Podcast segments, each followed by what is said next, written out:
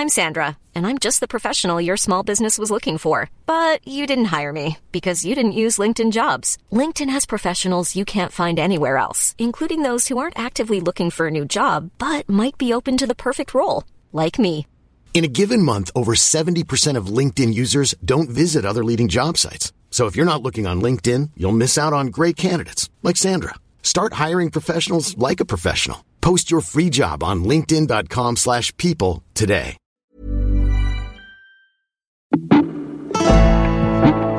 The concerns with nuclear, there are a couple of them. I mean, there's obviously safety is an issue as demonstrated by Chernobyl and Fukushima. On the other hand, you know, climate change is 100% certain to happen. And, you know, there are all these other problems with fossil fuels. So, in my view, I think that risk is one that I think is worth taking. Welcome back to the Andy Rose Show.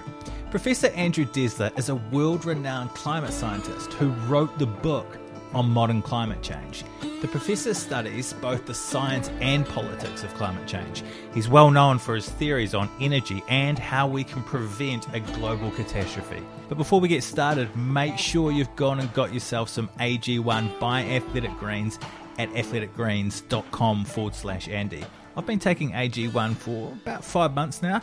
I started taking it to make sure that I was getting all the vitamins and minerals that I needed each day because although I want to be healthy, I can't always be bothered making the effort. The founder, actually, of Athletic Greens created AG1 because he was experiencing a ton of gut health issues and ended up on this complicated supplement routine to recover. And it was costing him around $100 a day. That's New Zealand money, so it's probably about 50 quid. He created Athletic Greens after experiencing how difficult it was to create an optimal nutritional routine on your own. And to make it easy, Athletic Greens is going to give you a free one year supply of immune supporting vitamin D and five free travel packs with your first purchase. All you have to do is visit athleticgreens.com forward slash Andy. I'll put the link in the synopsis to this episode as well so you can take ownership of your health and pick up the ultimate daily nutritional insurance. And you'll be supporting this podcast as well by doing so. I hope you enjoyed the episode. Andrew Dessler, thank you very much for coming on the show. Well, thank you for having me. How bad is the world? Let's just let's just start there. Is it is it ruined? Can we save it? Oh, we can definitely save it, but we don't have a lot of time left to really avoid uh, the worst impacts of climate change. We definitely are in a position where we can we can we can fix this. I mean, the important thing for your audience to know if they if they remember anything else, or if they remember nothing else, this is what I hope they remember, and that is that you know, climate and energy is not a scientific problem. You know, we understand climate change. It's not a technical problem. We know how to generate energy without releasing greenhouse gases that are causing climate change. It's a political problem. It's politicians who are beholden to fossil fuel interests. It's the war in Ukraine. It's all of these political problems that we have to solve in order to transition the world uh, to one that isn't, whose climate is not changing due to humans it's a hard one to solve the political one, isn't it? Because they're often backed by the big energy companies that are into fossil fuels. Am I right? Oh yeah, I mean, energy is a eight trillion dollar a year business. So if you think those guys are going to quietly say, "Okay, we'll stop making trillions of dollars a year," uh, they're not going to do that. They're going to fight tooth and nail, just like the tobacco companies did in the '60s, uh, to protect selling their product. Because if the world ends in 100 years, uh, that's really not as important as what their shareholders get next quarter. The you mentioned the tobacco companies; they used a, a similar sort of tactic, didn't they? As far as um, what's that movie called? Uh, Merchants of Doubt. Merchants of Doubt. Yeah. Do you want to talk through kind of because there's scientists that come out and say you're full of it, the consensus is wrong, and there's another side of it, and that climate change or global warming isn't real. Right. No, that, that's exactly right. And, you know, so the strategy is that in any public debate over policy, especially one that involves science, a good strategy is to argue about the science. And the reason for that is that most people can't follow the argument. Um, they they find it boring, and they just you know they see two eggheads arguing about um, you know, either lung cancer or whether the earth is warming or anything like that. And they just tune it out. They just sort of say, you know, I'm going to, I'm going to watch rugby. I'm not going to listen to these eggheads uh, yeah. arguing. And so it's a, it's a very successful strategy if you don't want policy to be implemented to argue about science, even if the science is well established. And that again that relates to the role of science in our society. People respect science, and the ability to say the science supports my point is very important. So you want to make sure that the other side can't say that. And so you you hire scientists and you hire PR people. And in the age of the internet um, and social media, you, you hire social media bots to push this alternative narrative that you know we don't really understand uh, climate change and renewable energy is very expensive. All of these things that are actually not true. I've heard you say by 2100, people are going to be spending all their money on climate change. So that's so that's literally our children or grandchildren. Can you expand on that and how that will? Sure. So that's not exactly what I said. It's close. Let, but let me explain what I what I said and why I why I say that. And that is that if you look at the predictions um, for future warming, we're sort of on track for three degrees Celsius of warming above pre-industrial by 2100. So three degrees of Celsius does not sound like a lot. A lot of your listeners are probably thinking, who cares if the globe warms three degrees Celsius? I mean, yesterday was 10 degrees Celsius cooler and you know it's summer now but winter could be 50 degrees celsius cooler. Three degrees sounds like nothing. It doesn't mean much uh, to me. Yeah you're right. yeah but but that's not right. Because um, we're talking here not about local temperatures which do vary a lot. Uh, we're talking about global average temperatures. And when you average over the whole globe the temperature is very consistent. So if we go back to the last ice age uh, last glacial maximum about 20000 years ago um, much of North America was covered with ice and Northern Europe. Um, you know, sea levels were 300 feet lower. It looked like a different planet. And if you go and if you ask how much colder was it, it was six degrees Celsius colder. Uh, that when I t- explain that to my students, it blows their minds. I mean, six degrees of global average temperature change will give you an ice age. Now, so when we look at predictions of three degrees of warming, that's half of an ice age. Now it's going in the opposite direction. Obviously, we're we're going further away from the ice ages, but um, you know it's enough to literally remake the planet. I mean, we expect sea levels with three degrees to be you know um, tens of meters higher. Now the good news is it will take a long time for that much sea level rise to occur, but we'll be committed to tens of meters of sea level rise. I mean, enough to wipe out uh, Florida in the U.S., for example, and and you know it would just it would change the world in in unimaginable ways. And so uh, what I said, and this is very close to what you said, I said, which is is that there's a potential for people at, at that time to be spending all of their money just trying to stay alive, building seawalls, building new freshwater infrastructure, relocating cities. Um, so it's not certain. Nobody knows how bad it's going to be. Uh, economists don't know. Climate scientists don't know. We really don't know. And, and the reason we don't know is because we don't really understand how humans are going to respond to these changes in climate. Um, we don't do a great job responding. Oftentimes, we build, you know, flood control structures after the flood occurs, as opposed to before, even though they knew it was coming before. And so it could be if we do a bad job transitioning, which I think is likely, you know, it's we're going to be much much poorer because of climate change um, than we would otherwise be. And um, and so uh, that really concerns me because the people watching your shit, listening right now, a lot of them could be alive in 2100. And if they're not alive, their kids are certainly going to be alive. You know, my students could all live well through, well into this century. And um, you know, so this is a problem for the listeners of your show. It's a problem for my students. It's a problem for my kids. And uh, I think people need to take this very seriously.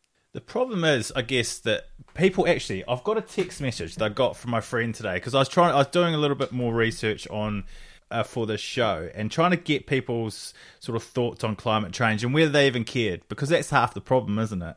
Like if you, I mean, people were like, "Yeah, I care about climate change, but what can I do?" I'm just going to see if I can find this uh, message from him. Ah, yeah, here we go. I've asked my friend Jim if he cares about climate change. Hello, mate. I do actually, but I also think that stating the obvious that if I turn my engine off in traffic or turn a light switch off, having been to Hong Kong And having seen everything else that's going on, that, and again, he might tell you otherwise, that it makes no fucking difference whatsoever when stuff is being pumped into the ocean, stuff is being pumped into the atmosphere from these big corporate industrial things that are probably owned by government. And I think there could be an element of the earth knows that, uh, and there's a natural shift in climate anyway, because that's what's happened in recent years. Like there's always been flooding, uh, there's always been um, forest fires. So that's my two pence worth. So a lot, a lot to unpack there. Uh, let me address the last part first, uh, and that is when he said this all could be natural. This is not natural. So the climate science has spent 40 years studying uh, what we call the detection and attribution problem about why is the globe warming. We're we're almost 100% certain that humans are now the dominant driver of the climate system.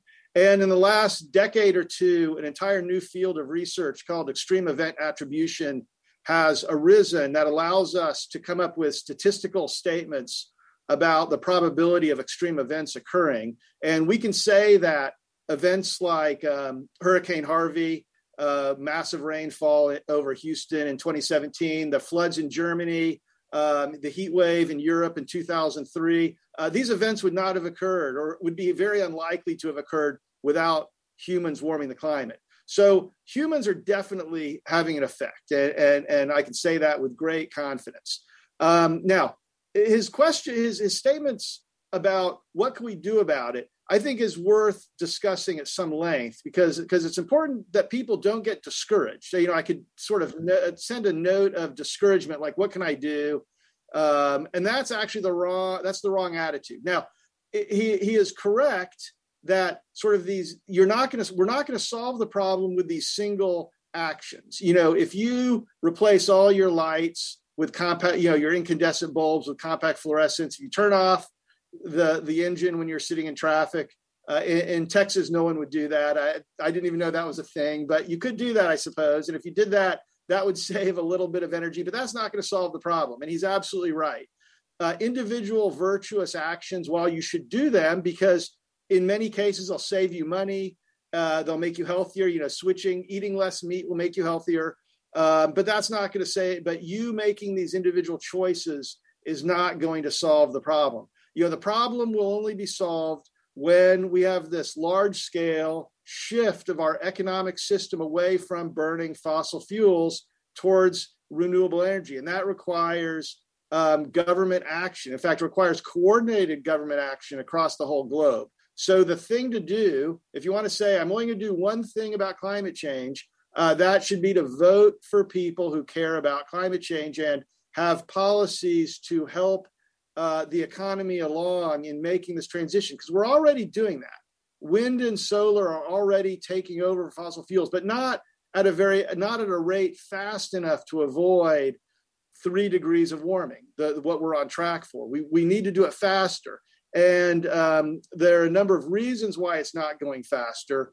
Uh, but we, if we did have policies to speed it up, that would actually make us richer. The air would be cleaner. I mean, society would benefit from an even faster transition to fossil fuels. So I would tell your friend, uh, vote, you know, and vote for people who support uh, climate policy. That's the single most important thing. And then all the other things, you know, do them. You know, they'll they'll help him. You know, if he walks it, drives if he um, you know cha- you know adopts a more energy efficient lifestyle he'll save money and, and, he'll help the climate a little bit but that's not the primary thing. And don't get discouraged. I mean it's very important for your listeners to not say there's nothing we can do. We can solve this problem. Doesn't mean we will but we have we still have the ability to do that. I think sometimes the political side of it the environmental parties can seem a little bit extreme can't they? Well you know that's a um, that's a, a strategy is to paint to to make your opponents in any political debate you want to make your opponents look foolish look corrupt look extreme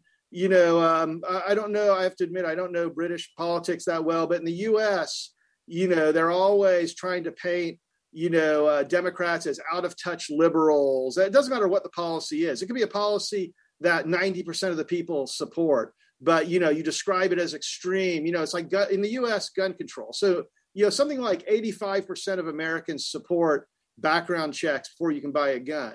Um, and, and, you know they can't even get a vote on that in the Senate, and that's because of the rules of the Senate. But you know any anybody who suggests we, we implement background checks, which is really just the mildest form of any kind of control. It's these people are trying to take away your guns, they're out of control.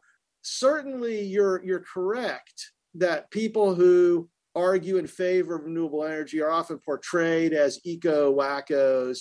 But but the thing that's important to understand is renewable energy is cheaper than fossil fuel energy. Renewable, you know, the war in Ukraine, that's fossil fuels are intimately tied up to that. I mean, the US invaded two countries because of fossil fuels.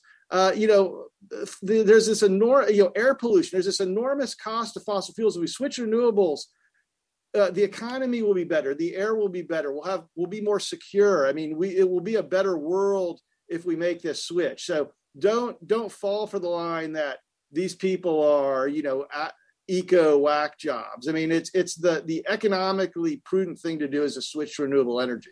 How will we be richer like, economically? How does it make more sense? Renewables are now the cheapest energy source. If you want to pay the least amount of money for energy, uh, you want wind and solar. That they are the lowest energy energy prices. Now, people, if you say that, the response will often be, "Well, they're subsidized by the government," um, and that is true. There are very small subsidies um, for uh, in the U. It varies by country, but in the U.S. there are su- subsidies for wind and solar. They're not very big subsidies, and it might be that the very very cheapest fossil fuels barely competitive with renewables if you take that if you if you remove the subsidies but then you have to say well how are fossil fuels subsidized fossil fuels are enormously subsidized in our society in the us there are enormous tax breaks that fossil fuel producers get in addition uh, fossil fuels kill millions of people every year. When you buy a gallon of gas or a gallon of petrol for your audience, you only pay the price of the gas. You know, if somebody downwind of your car has a heart attack because of particles that come out of the tailpipe, you don't pay for that. That's a cost that's imposed on all of society. And economists call that an externality. Um, and so there are these enormous external costs, externalities from burning fossil fuels. So air pollution is a big one. Again, it kills millions of people around the world every year. The climate impacts are another one. I mean, it gets hotter. You have to run your air conditioner more. You suffer. It's not as pleasant when it's 100 degrees outside than when it's 90 degrees outside. Uh, that's Fahrenheit. When it's 35 outside, 35 Celsius, it's less comfortable when it's 30. And, and then there's the national security implications about it you know the fact that again the, the war in ukraine is going on right now and there are high costs to that um, and then kind of related to that is the fact that fossil fuel is a globally traded commodity. And what that means is the price of fossil fuels varies you know year to year. So right now natural gas is extremely high. The price of oil is very high again because of the war. Um, and there are other things contributing that, to that, such as we're coming out of COVID. But you know, year to year you get these wild price swings in the in the price of these uh, these commodities that we use for energy. And it's impossible to predict what's the price of gas going to be in a year. You know nobody knows. For an economy that's really bad. Uncertainty is not your friend. Uh, you want to be able to be able to predict what the price is going to be in a year. And with wind and solar, you know what the price is going to be. The price of wind and solar are always zero. And I can so I can tell you exactly what you'll be paying for electricity in a year. Whereas I can't do that with fossil fuels. So there so there are enormous economic costs to using fossil fuels beyond what you pay at the pump or what you get what bill you get in the mail. Uh, there, there are really huge costs. But even without those, uh, wind and solar are, are price competitive with the cheapest fossil fuels at this point. Why not? What What are your thoughts on nuclear plants? Because there's a big stigma about that. So one of the objections I always get when I tell people we, we should switch to renewable energy is, uh, but the sun doesn't shine at night, the wind doesn't always blow, and it's like, oh, we never thought of that. You know, we know that renewables are intermittent, and in fact, there's been a huge amount of work that's been done over the last two decades on how you build a climate safe grid uh, that's reliable and doesn't rely on fossil fuel, so climate safe. And so, what we the way you do it is you have a grid that's mainly wind and solar. So it's seven, say 75% intermittent wind and solar. And you want to use those as much as possible because they're basically free. The marginal cost of another unit of wind and solar is zero. And so you want to use as much wind and solar as you possibly can. Now, because of the intermittency, though, you have to have some kind of what we call dispatchable power, which is power you can turn on and off. You need that to counterbalance the intermittency of the renewables. And that's, I think, where nuclear could play a role. So nuclear is very expensive. So you don't want to have a 100% nuclear grid. That would be, you'd be paying much more for energy. And if your goal is to pay as little for energy as possible, then you want to rely on solar and wind. Uh, but you do, but but nuclear, I think, could play a role as the the dispatchable part of the grid that back counterbalances the intermittency of the wind and the solar. So I do think that despite the high cost, there is a role to play for it. The main problem with nuclear is it's not popular. You know, people don't like it. And so I think you do have to convince people that you do have to convince people to, to allow people to build a nuclear power plant near them and you have to find financing for it. So there are these other issues, but just from an energy climate perspective, I mean, I'm happy to have nuclear play a role, a minor role on the grid to help counterbalance the intermittency of wind and solar. What are the main misconceptions you think people get wrong about nuclear? So I think the the concerns with nuclear, there are a couple of them. I mean, there's obviously safety is an issue as demonstrated by Chernobyl and Fukushima. You know, I don't know if that's a misconception. It's really hard to evaluate the probability of an event like that happening. I mean, you do always hear nuclear engineers say, well, you know, the newest plants are much safer. It has a real Titanic ring to it. Like, you know, this ship is unsinkable. On the other hand, you know, climate change is 100% certain to happen. And, you know, there are all these other problems with fossil fuels. So, in my view, I think that risk is one that I think is worth taking. You know, the other issues with nuclear are things like proliferation. You know, if you build a nuclear plant in your country, then you conceivably can make a weapon out of the spent fuel, either a nuclear bomb or a dirty bomb, which is why we don't want countries like Iran to have nuclear arms. Um, you know, that seems to be mainly a political issue about you know, if there's a country like that, can you get them to agree to let you reprocess their fuel? Um, you know, let friendly countries like Japan or France talk to Iran and and and you be part of their fuel cycle to keep them from diverting stuff for weapons. And then there's just sort of the more generic waste problem. You know, right now in the US, we don't have a waste repository. So the waste is sitting at every nuclear plant in these casks um, on site which is not optimal. I mean, they're they're safe as they are now, but but you need to come up with some kind of long term strategy to hold this stuff for tens of thousands of years. Yeah, how much waste does it create? Not not a huge amount. Um, I mean, I would say, you know, I heard a statistic once that it's something like all of the waste ever created would fit inside a, a football stadium. Not, it's not a lot of waste, uh, but it's very dangerous. And so, you know, even a pound of it could be really bad. So you do have to really keep it carefully contained. And so they do have to find some place to put it. They don't want it, uh, you know, you, you don't want it in 100 years leaching into the water table. So that's, but again, I think this is really a political issue. I think we, we know how to store waste.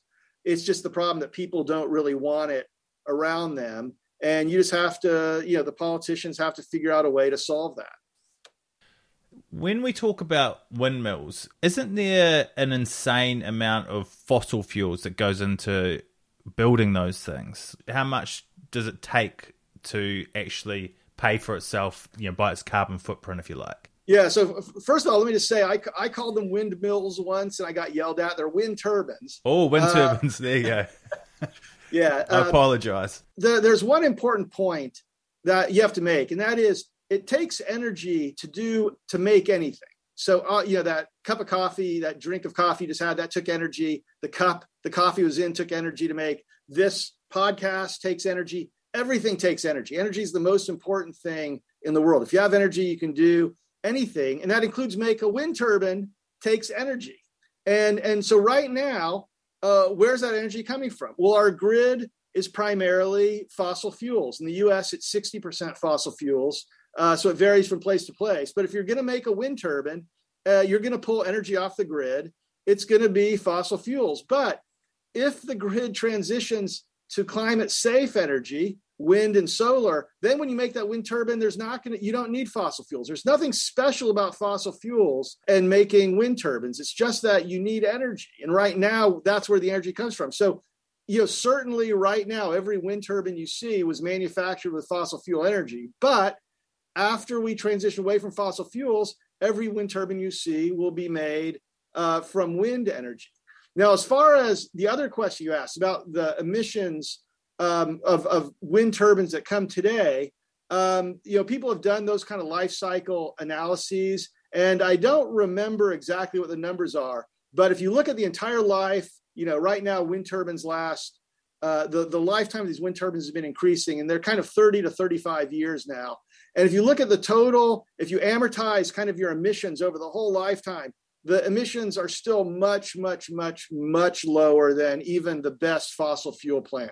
So there's even if you make use a pile of coal to make the wind turbines, you're still better off from a climate perspective than if you burn that coal to make electricity you just fed into the grid. Do you have any idea how many wind turbines you'd need to generate the same amount of power as a nuclear power plant? Sure. So there's never been a faster or easier way to start your weight loss journey than with PlushCare PlushCare accepts most insurance plans and gives you online access to board-certified physicians who can prescribe FDA-approved weight loss medications like Wegovy and Zepbound for those who qualify. Take charge of your health and speak with a board-certified physician about a weight loss plan that's right for you. Get started today at plushcare.com slash weight loss. That's plushcare.com slash weight loss. plushcare.com slash weight loss. Hiring for your small business? If you're not looking for professionals on LinkedIn, you're looking in the wrong place. That's like looking for your car keys in a fish tank.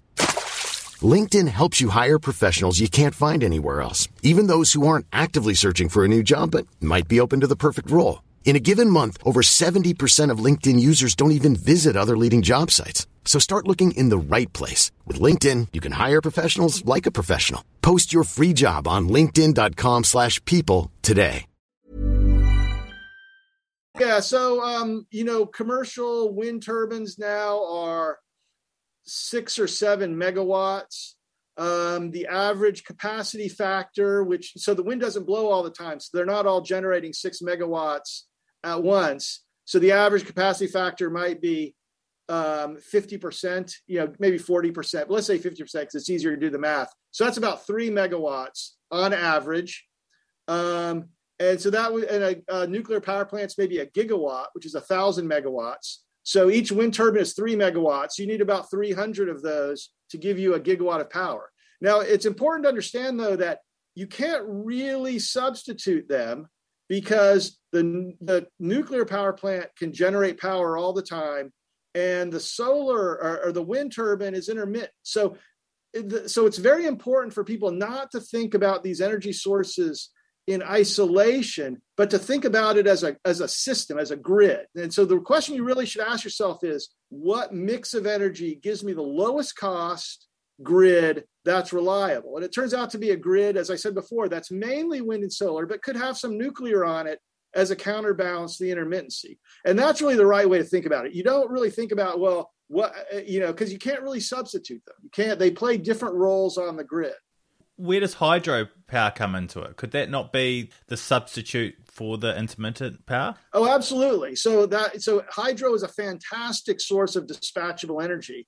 Uh, now the problem with hydro though is we've dammed up most of the big rivers already. So there's really limited ability to expand it. And it ge- often generates extremely strong local opposition because unless you're in China, China can just order millions of people to move when they're going to build a reservoir. In a democracy, it's harder to do that. And, and so you have very strenuous local opposition whereas the support for it is very diffuse and a lot weaker. And so uh, the the you know I, don't know if you've heard the if you got if you've heard the term NIMBY, not in my backyard. Right. People yeah. who kind of support they support wind and solar as long as they're not anywhere around them. And I think hydro is kind of like that.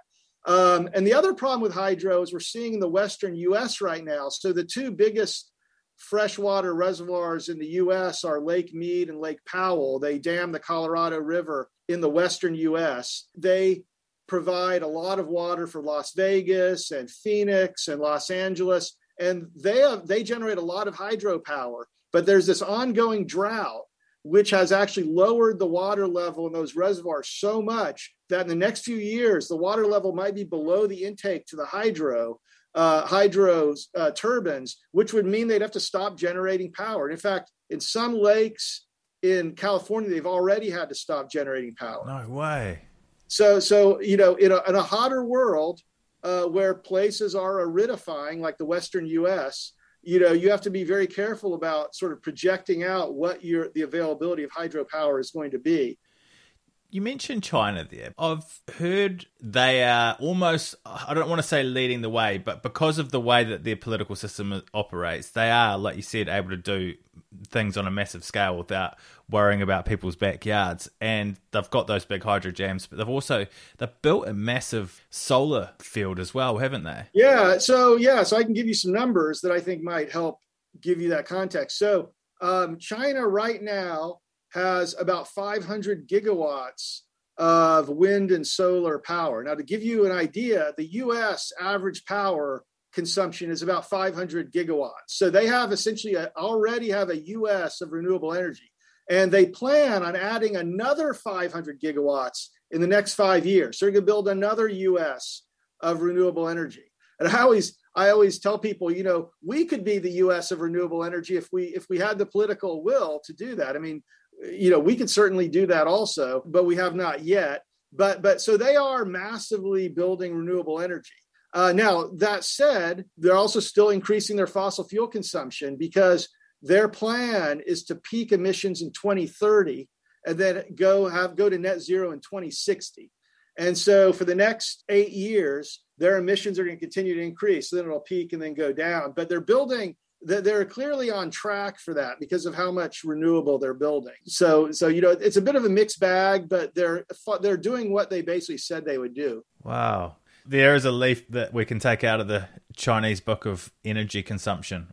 Well, you know, I I, I can tell you a story. Um, so in 2007, I went and I testified in the Texas State House before a subcommittee, and I said, you know, we're at an inflection point. The renewables of the future and we have a choice about whether you know the texas and the us is going to lead in renewable energy or we're going to follow in renewable energy. And of course being texas they chose to follow. They you know they're all in on fossil fuels. They're not going to do anything to help renewables.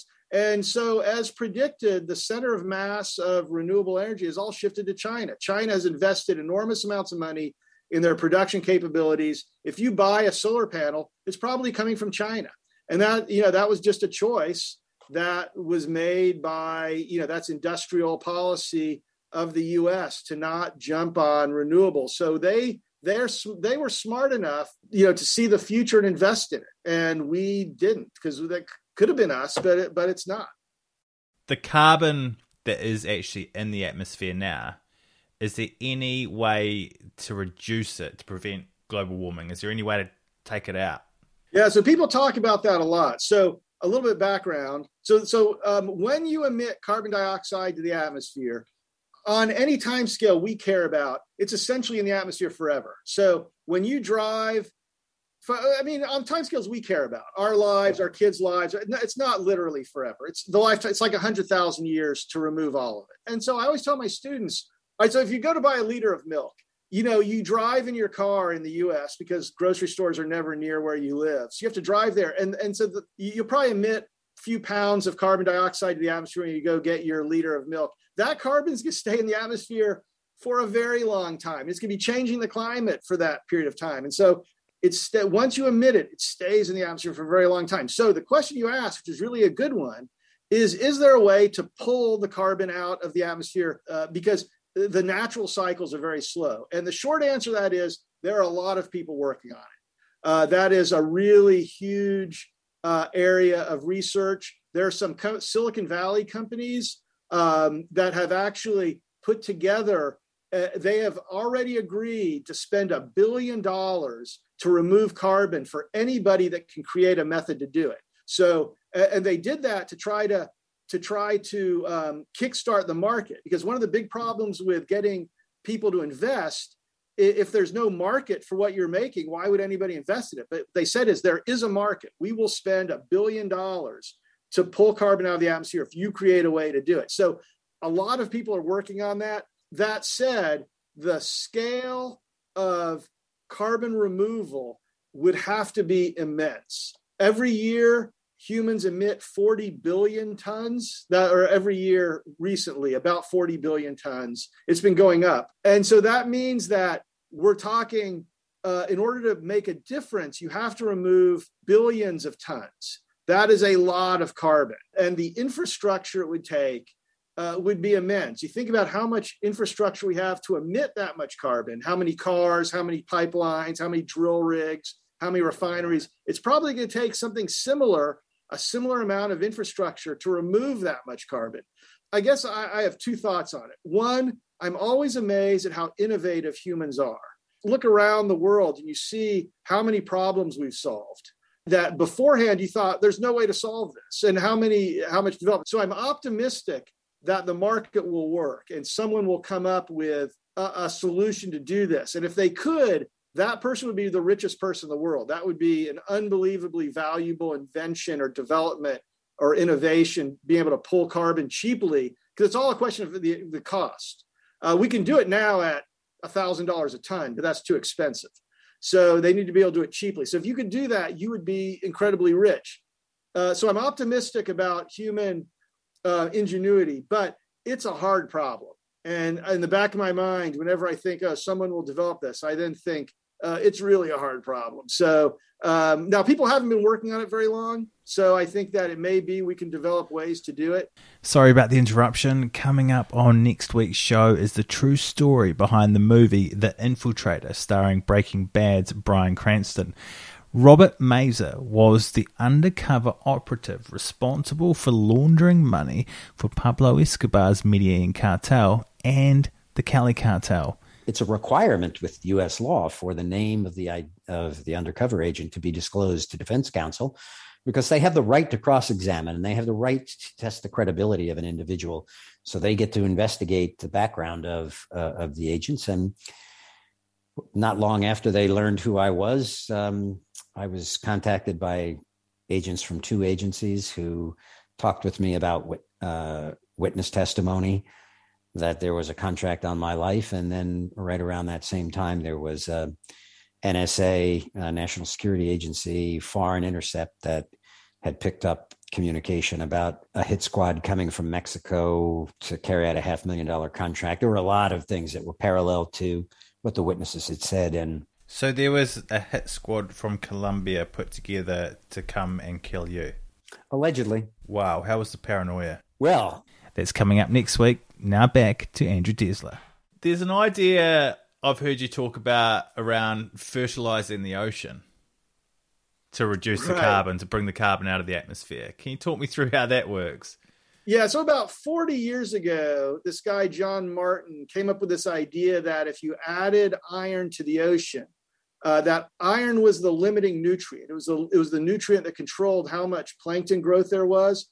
So if you added iron, you would uh, you'd have all this phytoplankton growing, and then the, and as a phytoplankton grows, that carbon comes basically out of out of the atmosphere. It dissolves into the ocean, but it comes out of the atmosphere. And then if that phytoplankton grew, and then something ate it, and then you know a fish ate it, and then a bigger fish ate that, and a bigger fish ate that, and then that fish died, and its body sank to the bottom of the ocean, you would remove the carbon. Um, and you know, as a as a as a hypothesis, it's not a bad one. Um, I think that uh, you certainly could uh, uh, that could work, but people have done work on that. In fact, I think they even did a field experiment to see if adding iron would actually do what they thought it did, and and it's underwhelming. I think that's not um, a way to uh, to pull carbon out of the atmosphere. What about planting more trees? Because that seems to be the common thing.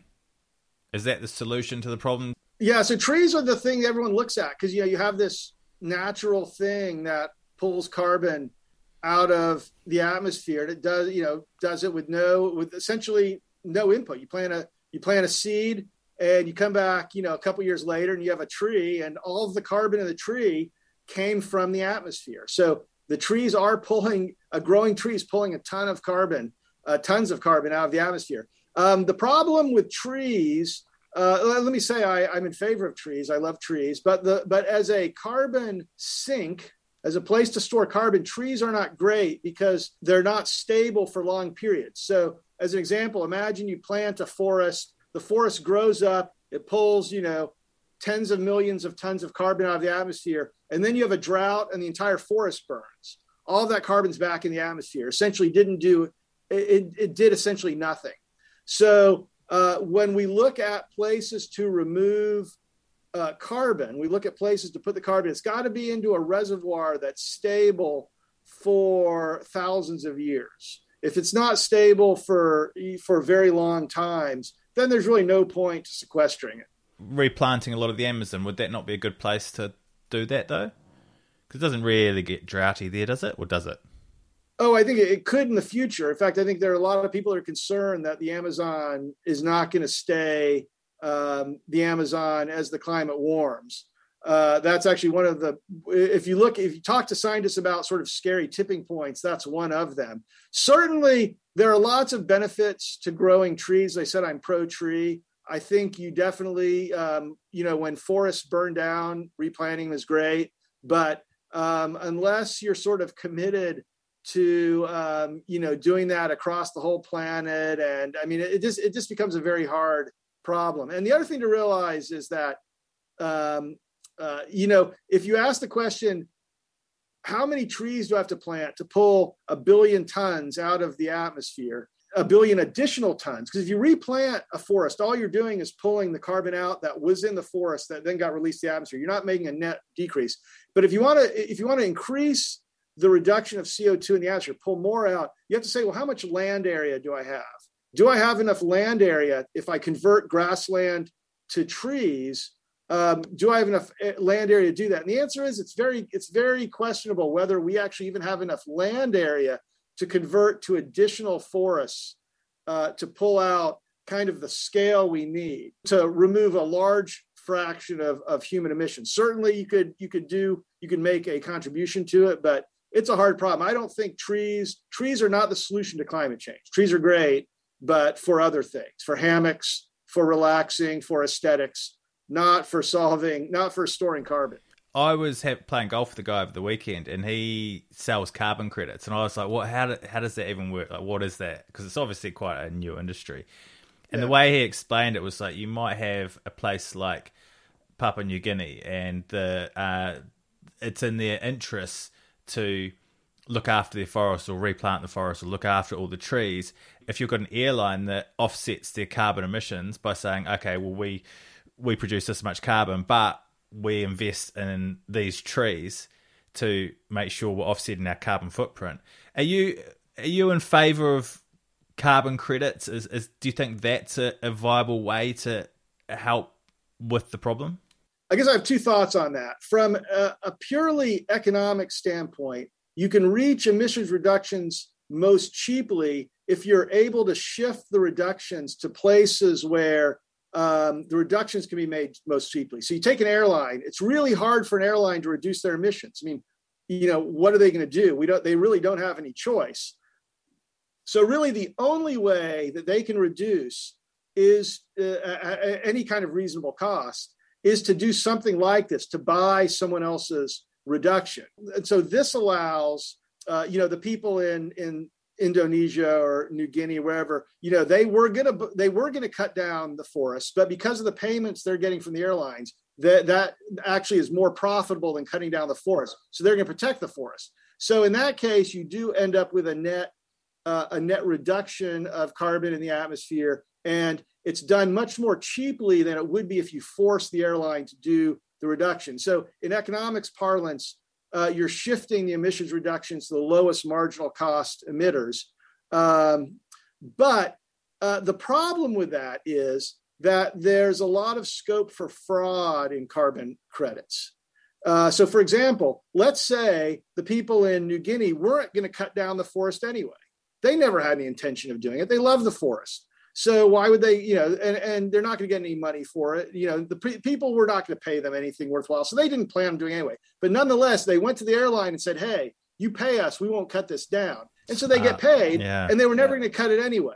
Uh, and so I think that uh, carbon credits are really one of the most difficult parts of climate policy. You definitely want to have some kind of mechanism for people who it's very expensive for them to reduce their emissions they should be able to go somewhere else and buy emissions from people who can make it more cheaply. But you have to be very careful uh, that there's no fraud in it because it's just the Wild West if you don't have mechanisms in there to ensure that the reduction, the, the, the avoided emissions are legitimate. It's almost like if you have a forest, you could hold the, the hold the forest to ransom. You could be like, I'll cut them down if you don't give me X, Y, Z. Oh yeah, no, that's Yes. Yeah, no, that's exactly right. And, um, you know, that would probably be a pretty effective uh, hostage if you had the Amazon, if you're holding the Amazon hostage. What about battery powered cars? How much uh, are they going to play in reducing global warming? Well, so to solve the climate problem, you essentially have to electrify everything. That's clearly the cheapest cost way to solve the climate problem. So essentially, everything um, or almost everything has an electric component. You know, stoves, ovens, cars. You know, there's there's versions that burn fossil fuels, and there's versions that run on electricity. And so, essentially, we need to electrify everything: the heating in people's houses, uh, all that stuff. So, uh, battery powered cars are going to play a key role in um, in solving the climate problem. You know, we need people to stop burning gasoline and move over to electricity. And, and once the grid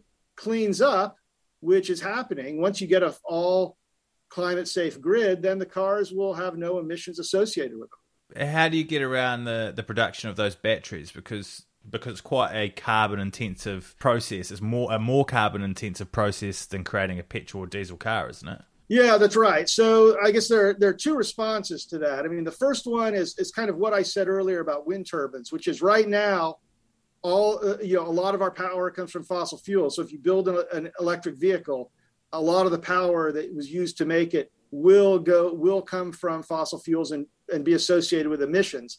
Uh, but in the future as the grid cleans up the um, the amount of emissions associated with that will go down. And eventually you'll get to a you know 100% clean economy where the steel's produced without fossil fuels and the electricity doesn't come from fossil fuels and then there won't be any emissions mm-hmm. associated mm with the EV at all. Now, if you look right now, people have done what they call these life cycle assessments, which is not just looking at any one individual, but you look at the entire life cycle of the car from making the car uh, to driving the car and then eventually recycling the car at the end. And if you look at the total life cycle emissions, they're about uh, one third of the life cycle emissions from a regular comparable internal combustion engine car.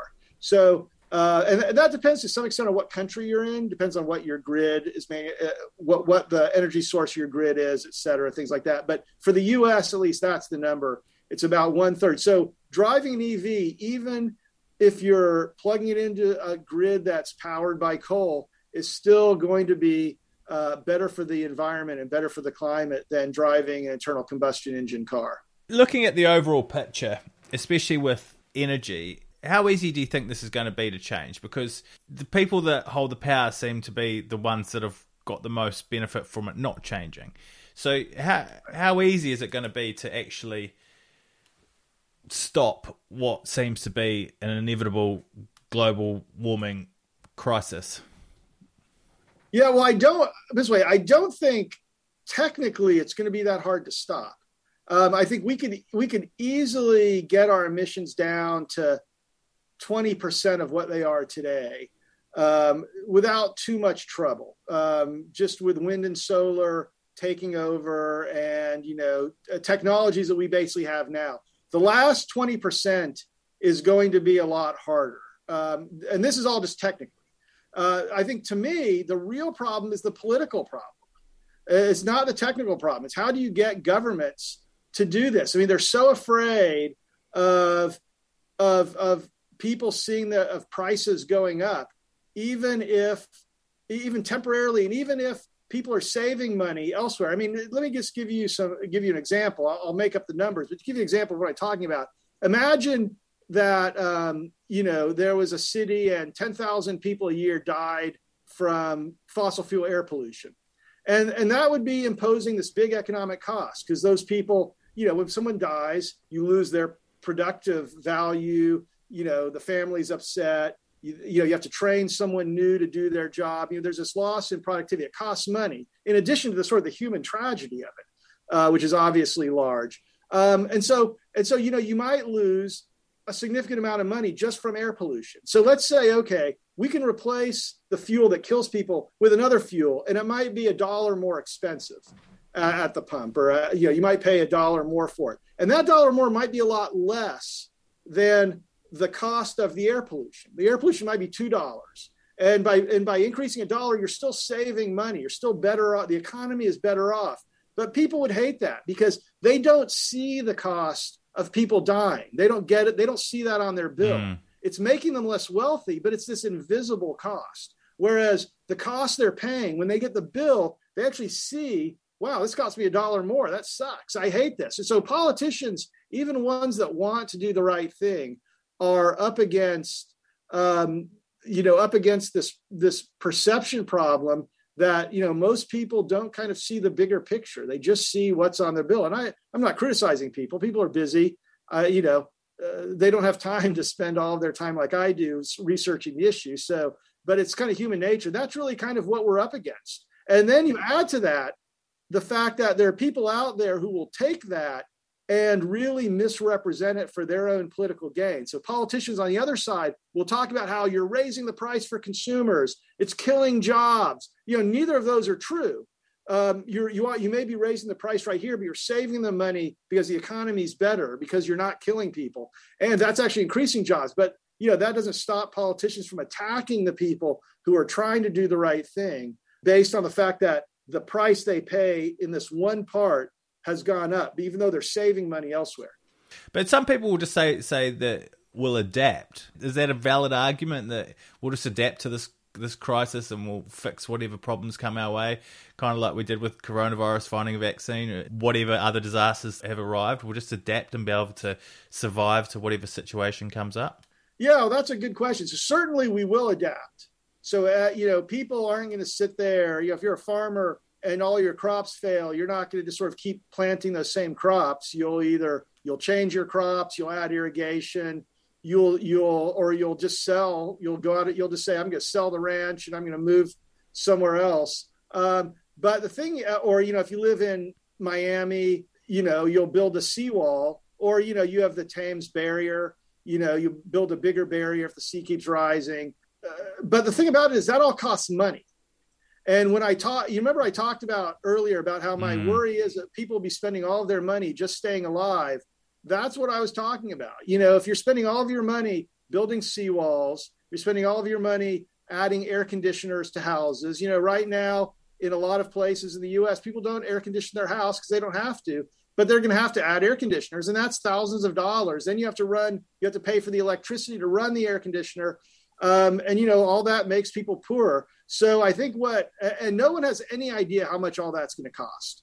It could be it, you know impoverishes us even rich countries. It could be maybe maybe it won't be that bad. I mean nobody really knows. And so you know the way i kind of look at it is you have this one path where we rely on adaptation. And that's a huge risk. Uh, you have this other path where we switch to renewable energy and that's really not a risk. We know how to do that. We are we know what the cost is going to be basically because we know how much renewables cost now and we we're pretty sure in the future it's going to cost less because of, of we're just the prices just go down the more you build stuff. And it just seems like it's a much less risky approach and probably going to be cheaper for us to just switch to renewable energy. And if you do that you not only avoid the climate impacts you avoid the air pollution deaths you avoid the national security implications you know nobody ever that no wars have ever been started over the price of wind and solar and you know so so you avoid you avoid those things also so adaptation certainly something we will do to the extent that we can't avoid climate change but our idea that we should rely on that as our only policy i think is crazy andrew Dessler, thank you very much for your time Oh, thank you. It's been a great conversation. Yeah, it really has. And where can where can people find out more about what you do and and how they can get involved? Um, I would say follow me on Twitter uh, at Andrew Dessler. Very good. And thank you very much for listening. And I know I say it every week, but by sharing this podcast, whether it's with your mates or on social media, makes a massive difference.